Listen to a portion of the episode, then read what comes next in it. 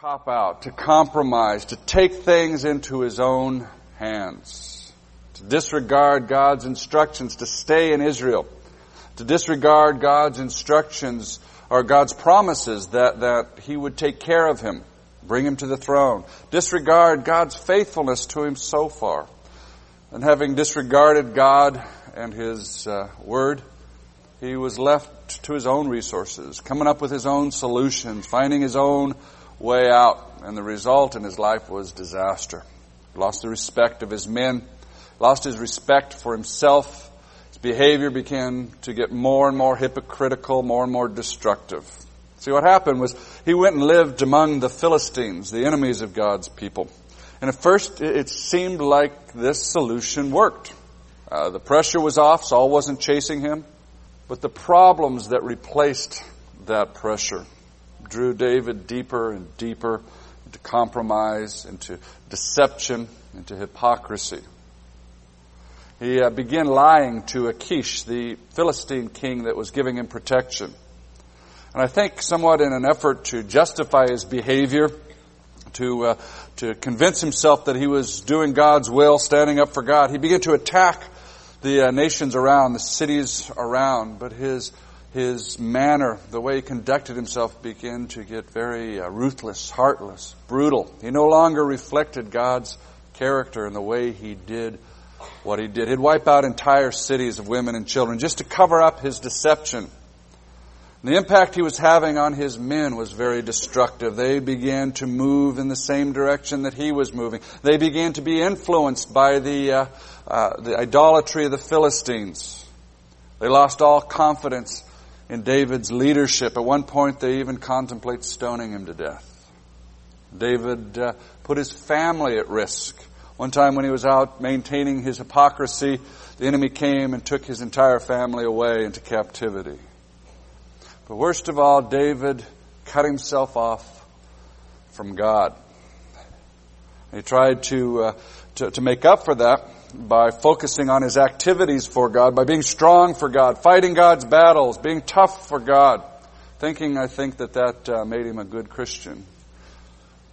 But his heart was a long ways from God. His ears were closed off to God. And his spirit dried up like a corpse left out in the desert sun.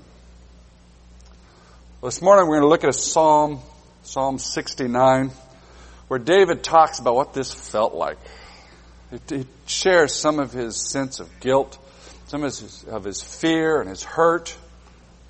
But this psalm also shows us David's way back, his way out of where he had gotten himself, his way back to God. Let me tell you a parable. Consider the situation of a young college student who was very zealous for God. He, uh, in fact, even considered himself somewhat of a champion for God on campus. He would speak out boldly in the classroom and debate people in the quad. But his manner was always very harsh. His debating style was very confrontive, even brutal. Other uh, Christians kind of attributed that to his personality, or some to immaturity or, or, or, or overzealousness for God uh, none of them realized that this was a, a symptom of a deeper spiritual problem. It wasn't until it became known that he had an ongoing sexual relationship with a woman on campus that what was really happening in his heart became known. See, what had happened was this uh, young man had come to this school struggling with, with lust but depending on God, turning to God for strength and help and forgiveness and restoration and keeping engaged with God in that process. But one day, a young woman in his dorm, he didn't even know her very well, came to his room, wanted to talk, he took her in, and it very quickly became uh, clear that she wanted more than to talk. Well, he had no intention of sleeping with her. But he didn't want to ask her to leave either. He was enjoying the flirtation. And while the two of them were sitting on the bed talking, his uh, non Christian roommate came in, looked at them, and immediately he jumped up, ushered the young lady out, all embarrassed, guilty. And his reaction at that point is very interesting. His first response was to say, Thank you, God, for rescuing me. God delivered him out of what could have been a, a, a big mistake. But then, along with that, was a real profound sense of weariness. Just a sense of, ah, I hate that I have to deal with this. And there was a tinge of resentment toward God that he had to struggle at all. And the, his embarrassment was mixed with, with, with, resentment. And over the next couple of days, that resentment grew and began to eat at him. His struggles uh, in the area of lust continued to, to increase. His anger at God increased. And he just flat felt worn out. Didn't want to struggle anymore. So he gave in, went down to the local store, bought a pornographic magazine, felt like this was a fair compromise. After all, he wasn't sleeping with anybody. And this did lessen the struggle, at least at first. And he didn't even feel too bad spiritually. Felt like this was okay. This was working out. He'd found a solution. But as time went on, and he got more and more involved in an addiction toward pornography, he grew more and more distant from God. In order to make up for it, he became more zealous in his standing up for God in class and on campus, more aggressive in the way he confronted, quote, the enemies of God, the non-believers. But he knew in his heart that he was empty, that what he was doing wasn't right. Yet he felt like he was trapped. The deeper he got in, the more he felt like he was drowning and there was no way out, no one he could turn to. Now, unfortunately, it didn't stop there. His involvement with pornography led to a series of, of relationships that were immoral and eventually to an ongoing uh, relationship with one of the Christian girls in the campus ministry. And it wasn't until she told somebody about what was going on that it all came out and his shame was known to all. Well, I tell you this story because even though the circumstances may be different, the pathology of sin and the, the feelings that are involved are familiar to most of us. The New Testament talks about uh, uh, uh, this kind of involvement in, in, deeper and deeper discouragement and sin and, and uh, feeling trapped as losing heart. Literally in the Greek, it is to bad out a phrase that we would say to cop out.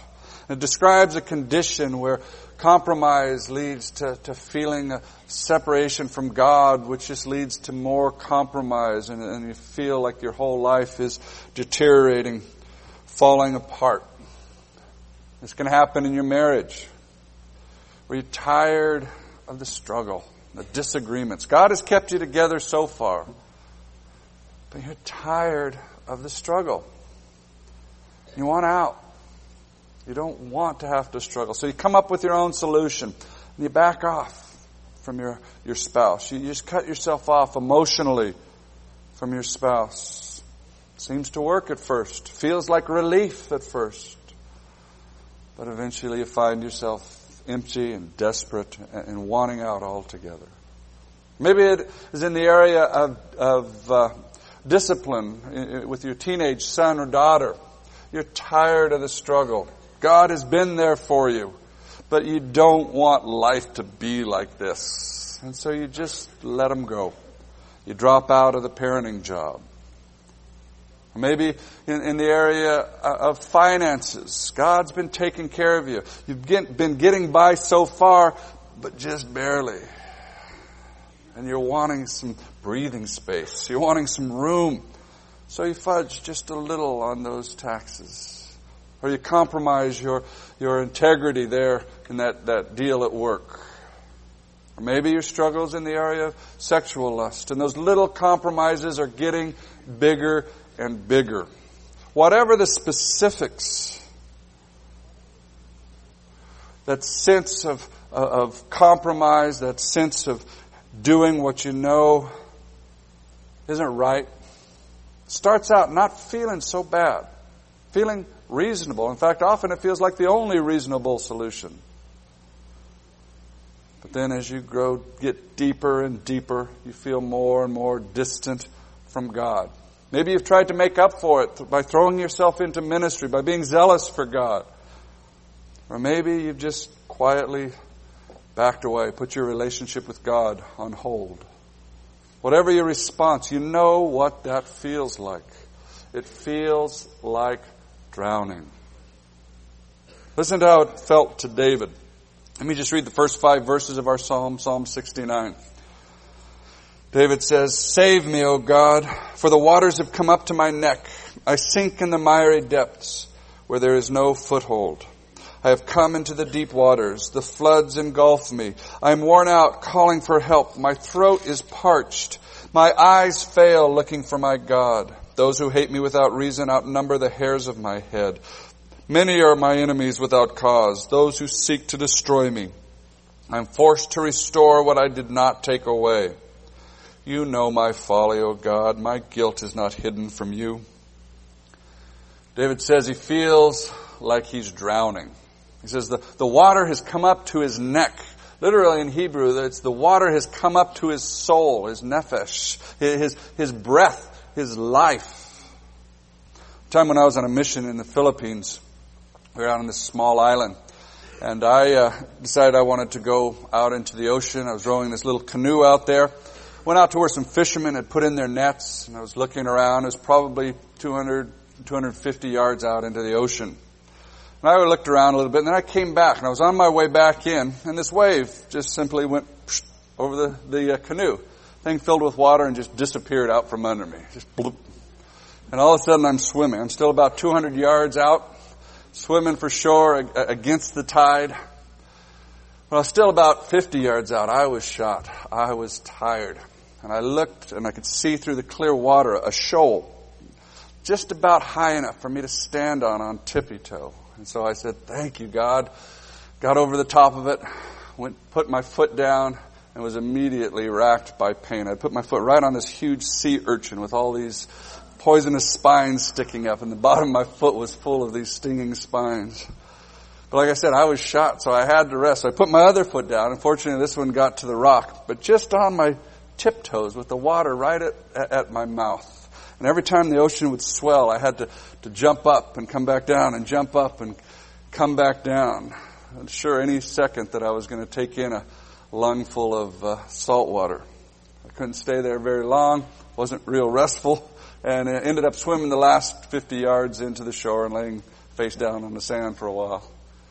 But while I was out there trying to rest on that shoal, I felt the, the, the panic of feeling like I was just about to go under, fighting for air, feeling desperate. David says that's exactly what his whole life has started to feel like. Only he says his feet are stuck in the mire at the bottom and he can't rise up at all. He's worn out.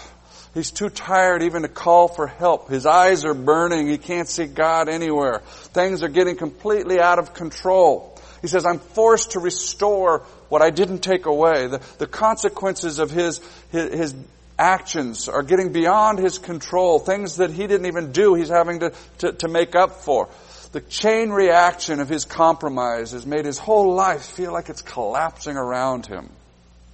Again, this is what it feels like when we've been sucked into that vortex of, of compromise. This is how it feels like it's, it's too hard to call out for God anymore. It just won't do any good. He's nowhere to be seen. Quite honestly, it's not too hard.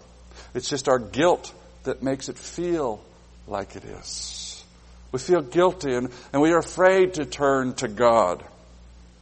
And so often it's not the difficulty that exhausts us, it's the guilt.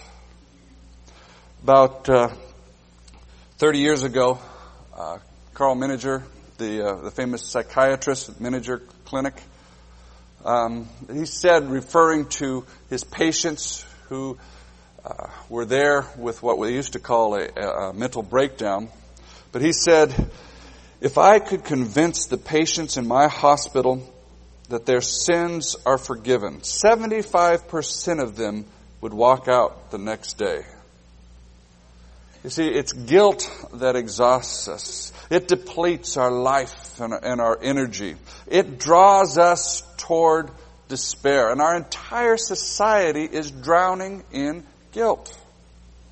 Erich Fromm wrote, It is indeed amazing that in as fundamentally an irreligious culture as ours, the sense of guilt should be so widespread and deep rooted as it is poet Lord Byron talking about his own feelings of despair, of, of, of guilt.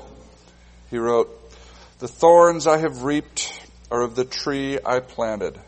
They have torn me and I bleed. I should have known what fruit would spring from such a tree. You see, it's guilt that drives us crazy. There's a couple of incidents in my own life that uh, just make this so obvious to me. Shortly after I became a Christian back in 1972, I was studying in Israel. And during a break in classes, I decided to rent a car, drive down to the Gulf of Elat, and do some exploring out in the Sinai. So I did this. Unfortunately, I got lost. Ended up on the western side of the peninsula where the uh, Egyptians and the Israelis happened to be fighting a war at the time. And I was lost out of gas, no idea where I was. I ended up being taken to an Israeli uh, army headquarters. The commander, who I'm sure was an American before he was an Israeli, because his English was so perfect. Anyway, he came out and he said, uh, "I'm sorry, we can't spare any petrol. We're fighting war over here." And he stuck his head in my window and looked at the gas gauge, and he told one of his soldiers to give me a, a 10 liter uh, can of of petrol. We got the gas into the car. They told me how to get back to Sharm el Sheikh, told me what road to take, and I was off. You know, and during that entire experience, I wasn't afraid. I was completely at peace. Now, obviously, I was uh, young and stupid. but more than that, I was confident that God was taking care of me. My relationship with Him was clean and I knew that He, He had His eyes on me, that He was taking care of me and I was able to trust Him and I was even able to sing as I drove along. But a couple months ago, I was going through a time of spiritual struggle. I was uh, dealing with some things I was doing in my life, some compromises like what we've been talking about here, some things I just didn't even want to look at. I didn't want to face that they were wrong. And I had an appointment with somebody over on the other end of town, on the north end. So I headed out over there with plenty of time. Thought I knew where their house was. And as I began driving up and down all those numbered streets that look exactly the same to those of us that live on the west end, I began to go nuts. As I got later and later, my frustration and anxiety built until the point that I was almost out of control. I was raving as I was driving up the same streets over and over again looking for that stupid house. Well, obviously, my response was not uh, relative to the difficulty of the situation. I was far safer on the north end driving around than I was out in the middle of the Sinai desert, lost and out of gas. If my, if the, if the, my temper had been dictated by the circumstances, I would have been far more anxious there. But you see, my temper was dictated by the condition of my heart. My guilt, my resistance to God is what led to me to be overwhelmed and anxious. And so often, when we feel like we're drowning, when we feel like our world is out of control.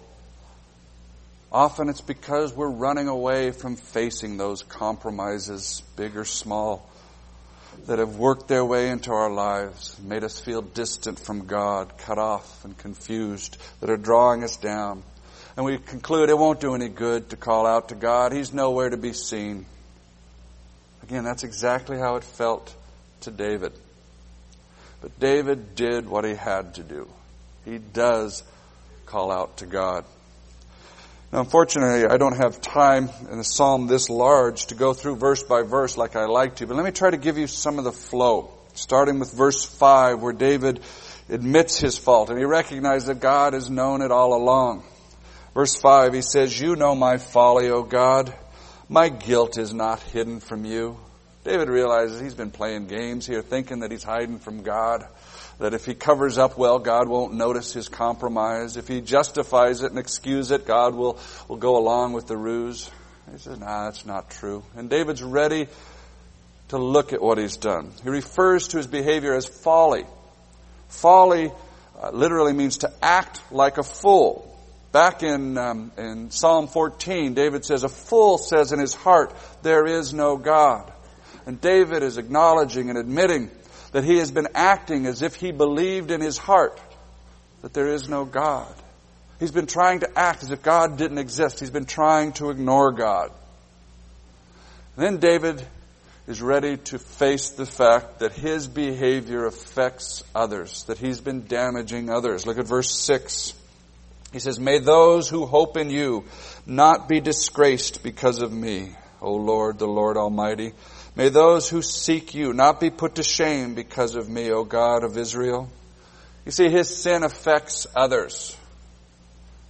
He had damaged his men. He had damaged his family. He damages the whole body. You know, one of the reasons we fight so hard not to, to, to admit our foolishness and our sin is because we don't want to face the fact that we are actually hurting other people. But we are. If you're a father, everything you do affects the spiritual health of your wife, children, sons, and daughters. You may not see how, but it does. But in the same way, if, if you're a wife or a mother or a son or a daughter, your sin affects the whole family. It affects the whole body of Christ. And on top of that, it damages our, our witness, our testimony. David alludes to this in verses 10 through 12. He talks about people laughing at his devotion to God, scorning him. We lose our credibility. The world begins to look at us like hypocrites. When we cry out to God, it is critical that we face things as they are, that we face that our sin is wrong, that it's foolishness, and that we are damaging other people. When we cover up, justify, minimize, blame others, blame our circumstances, somehow excuse what we're doing.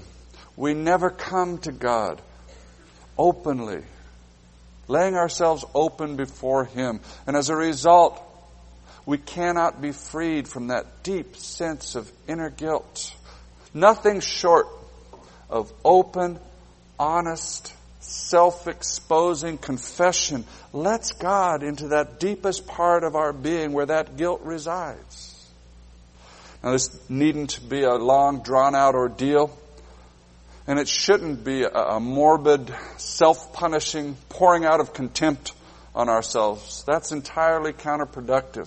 But it does need to be honestly, responsibly, accepting responsibility for our behavior, for our choices, for our decision, our foolishness in disregarding God and the damage that we're doing to others. Now, when David admits this, when David takes responsibility, it doesn't mean he's denying that others have hurt him. In fact, the, the bulk of the middle of this psalm is David talking about that hurt, how others have treated him cruelly and unjustly and, and the, the pain that's been involved in the way that others have treated him. He says even his brothers have turned on him. And the people that he expected to find sympathy from, they turned on him treated him harshly. Look at verse 19, 20. He says, You know how I am scorned. That word scorn means to speak harshly to, to put down. You know how I'm put down, disgraced and shamed. All my enemies are before you. The term enemy simply means those that are hostile toward you, those that hurt you. I don't think David is talking here about his enemies as we would call enemies. I think he's talking about his friends and his family who he's turned to but have cut him, have hurt him, have come at him and are hostile to him. Because look at verse 20. He says, Scorn has broken my heart and has left me helpless. I looked for sympathy, but there was none. For comforters, but I found none. You know, so often when we're, when we're drowning because of our compromises and our sin, and we feel like our world has collapsed, and we turn to a brother or sister in Christ thinking we'll get encouragement and comfort, they attack. They, they, they, they put us down. They come at us and hurt us rather than giving us encouragement and comfort. The church fails us. And that hurts. Look at verse 26. For they persecute those you wound and talk about the pain of those you hurt. And this hurts David to know that there's no one out there to support and encourage him. Verse 29, I am in pain and distress. May your salvation, O God, protect me. See, David is not does not shy away from saying, there have been people who are treating me unjustly. There are people who have damaged and wounded me. There are people who hurt me deeply and disappoint me. But he never uses that to excuse and justify his own behavior, his own decisions. See, that distinction is important. We acknowledge that others hurt us, that they wound us, that they disappoint us, but we take responsibility for our own decisions, our own responses, our own copping out and compromising in the midst of the struggle. Well, David obviously can't turn to his friends or his family, but he's already found someone he can turn to. Back up to verse 13. This is really the heart of the psalm. Verse 13 he says, But I pray to you, O Lord, in the time of your favor, in your great love, O God, answer me with your sure salvation. David humbly turns to God. Reminds himself of God's character. He doesn't start demanding from God. He doesn't try to use God's word as a club to force God to fit his own schedule. He simply and humbly turns to God and he says, in your own time, God, because of your loving character, be my sure salvation. You see, David is confident. He is sure that God will save him because that's the kind of God God is. Verse 14. Rescue me from the mire. Do not let me sink. Deliver me from those who hate me, from the deep waters. Do not let the floodwaters engulf me, or the depths swallow me up, or the pit close its mouth over me. Answer me, O Lord, out of the goodness of your love. In your great mercy, turn to me. See, David's hope is not in his own righteousness, not in his own ability to cover up what he's done and to excuse it and to justify it. His hope is God's love, God's mercy, God's character. Well, that's really what this psalm is all about. There's one more point that I really want to look at from this psalm. I want to look at how the psalm ends. You know, so often when I have felt like I was sinking, when my compromises and my sins have led me to feel like my world is falling apart, then I just wallow in it. I become overwhelmed with self-pity and just stay there saying, oh, how horrible life is. David doesn't do that. He doesn't just wallow in his, his sin and his foolishness. And he doesn't just keep pleading for God, please forgive me, please forgive me. Now David moves on to praising God. Starting in verse 30. I will praise God's name in song and glorify Him with thanksgiving. This will please the Lord more than an ox, more than a bull with its horns and its hooves. The poor will see and be glad. You who seek God, may your hearts live. The Lord hears the needy and does not despise his captive people. Let heaven and earth praise him, the seas and all that move in them. For God will save Zion and rebuild the cities of Judah. Then the people will settle there and possess it. The children of his servants will inherit it, and those who love his name will dwell there. See, this is the antidote to sin and the morass of guilt and just the bog that we find ourselves in. It's to turn humbly to God. Trust His character that He is the Savior. Pour your heart out in confession to Him and then believe Him that He has forgiven you. And move to praising Him for His character. You see, God isn't looking for us to do penance. That's not what pleases Him. He isn't looking for us to get involved in some frantic religious activity, offering sacrifices. That's what He's talking about with the ox and the bull, to somehow make it up to God, somehow how undo what we've done and, and make it all okay. He's not looking for that. He is looking for us to believe Him, to trust Him enough to accept His forgiveness to believe that enough to let that move us into song, into worship, into praise. And the impact on others will be to build them up, to encourage them, to lift their hearts to life, to strengthen their grip on God and His promises, to draw them into worship of God and His character and His grace. The way we can never undo what we have done, but the way we move beyond it the way we delight God, the way we honor Him and are of true service to others is to trust Him enough to accept His forgiveness and to praise Him. Now I want to uh, drive the, the, the, point of this whole psalm home by looking at, at, at these principles in the New Testament. You know, as we study David, I am impressed over and over how well he grasped these principles without ever having had the opportunity to see how Jesus made it all possible. In Romans 8, Paul refers to this slide into deeper and deeper sin and despair as the law of sin and death. See, what we've been looking at in the life of David is the weakness of his flesh, weary of the struggle. And so he began to cop out began to compromise. And as a result, he felt cut off from God. And so he didn't turn back to God. And things just got worse and worse until he felt like he was drowning.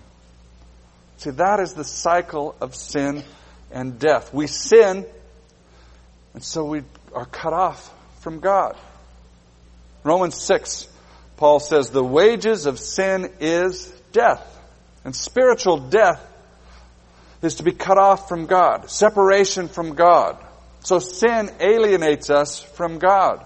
And being cut off from God, we're left to ourselves without His wisdom, without His guidance, without His strength to do what is right, which means inevitably we sin more.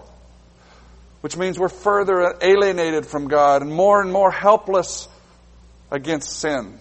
It's a downward spiral. Sin leads to death, which leads to more sin, which leads to a more profound sense of death, and so on and so on. There's no way out. But Paul tells us that God has made a way out. Listen to Romans 8, 1 and 2. There is no condemnation for those who are in Christ Jesus. Because in Christ Jesus the law of the Spirit of life has set us free from the law of sin and death. See, a lot of people think that the way that God has broken the cycle of sin and death is that once you become a Christian, you stop sinning. You don't sin, therefore you don't die. Cycle's broken. That just isn't true. We still sin. In fact, Romans 7, Paul has been talking about his own struggles and failures, uh, the, the, weakness and woundedness of his own flesh, how as much as he wants to do what's right and honor God, he still sins, he still cops out, he still compromises, and it frustrates him. So how's the cycle broken? We still sin. Well, listen again. There is no condemnation for those who are in Christ Jesus. We sin, but there is no death, no separation from God. Because we accept Jesus Christ and His death for us on the cross, He died in our place so that we no longer die.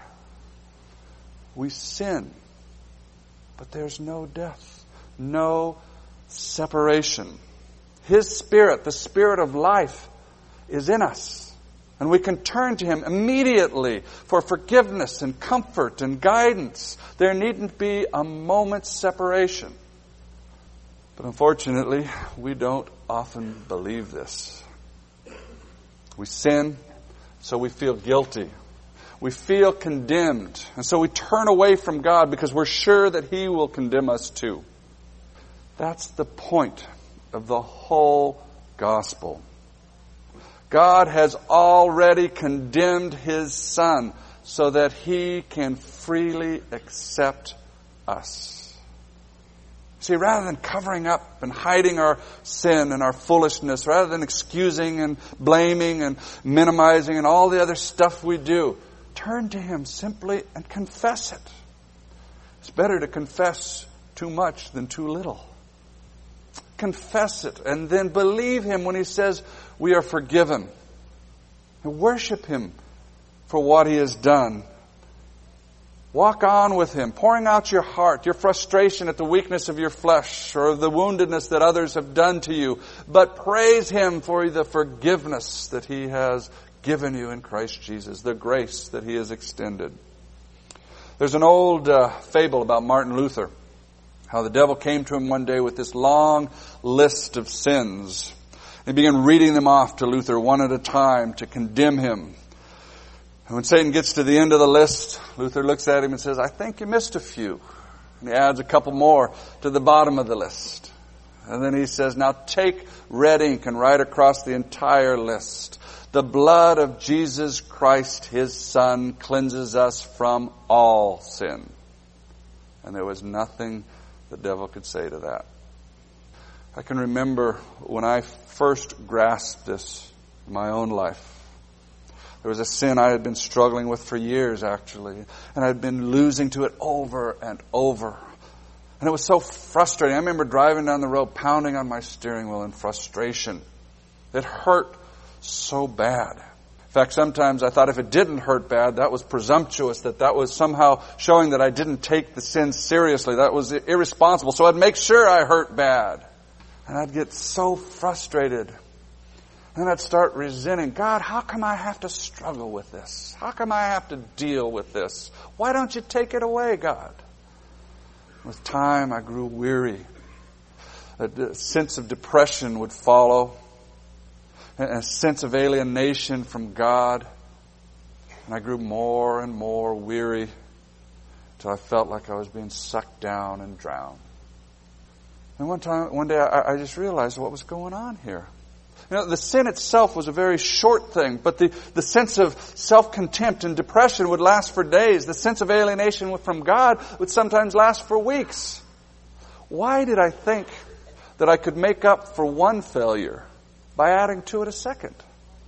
Why did I think that if I gave the enemy one victory, I could make it better by giving a second victory, by refusing to believe God when He said that I'm forgiven in Christ, by turning away from God, by pouring contempt on myself? I became determined not to give the enemy one more second of victory than was necessary. Now at first, uh, the sin didn't go away, it didn't decrease in its, in, in its force in my life. I would still sin. But instead of berating myself, instead of turning away from God, I turned to God. I said, Yes, I did sin. And then I would accept what God has done in Jesus Christ. I would accept His forgiveness and I would begin to praise Him for His grace in Christ. Now, quite honestly, emotionally, that felt all wrong. It didn't feel appropriate.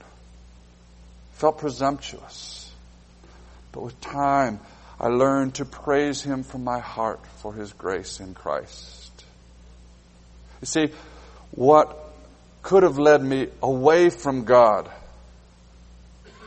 was leading me to God. What Satan intended for death because of Jesus Christ led to life. Eventually, the sin lessened in its power in my life, and I began to get more and more victory until it was gone. I'm convinced the enemy lost his motivation. God had turned the victory around on him. Eventually, even the temptation became a, a motivation to praise.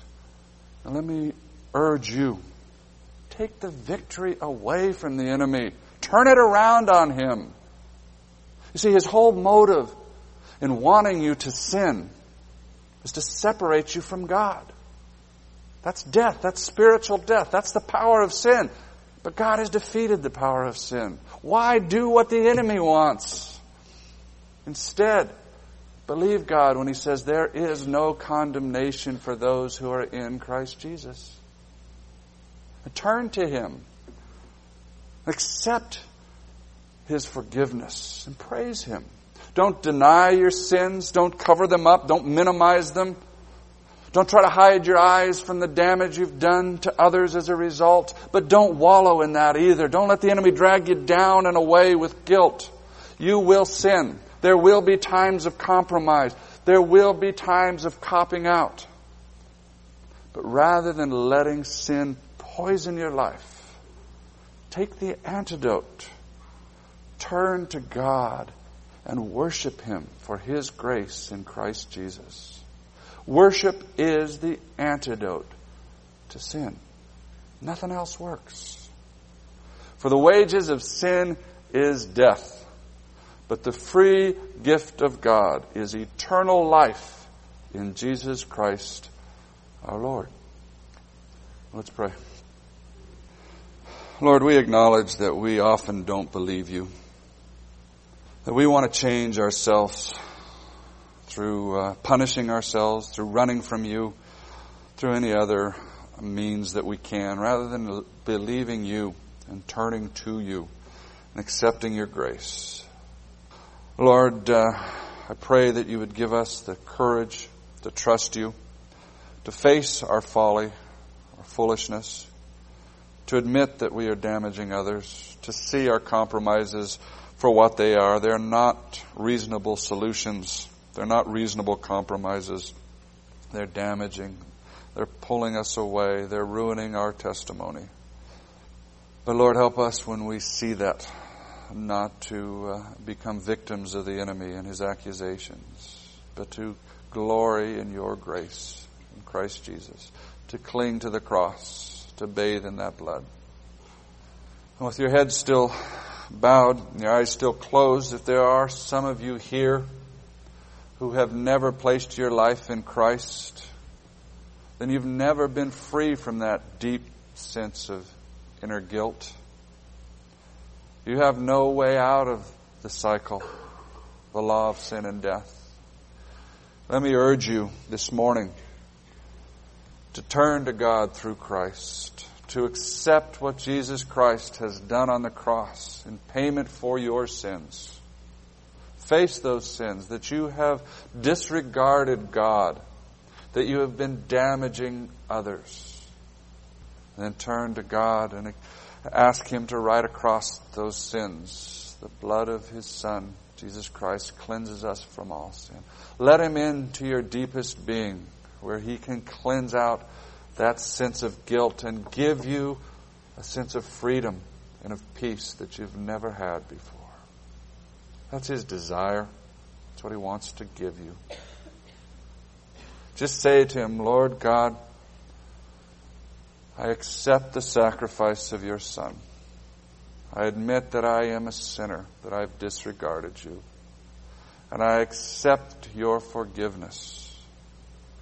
Now worship Him that that has been done. It has been accomplished.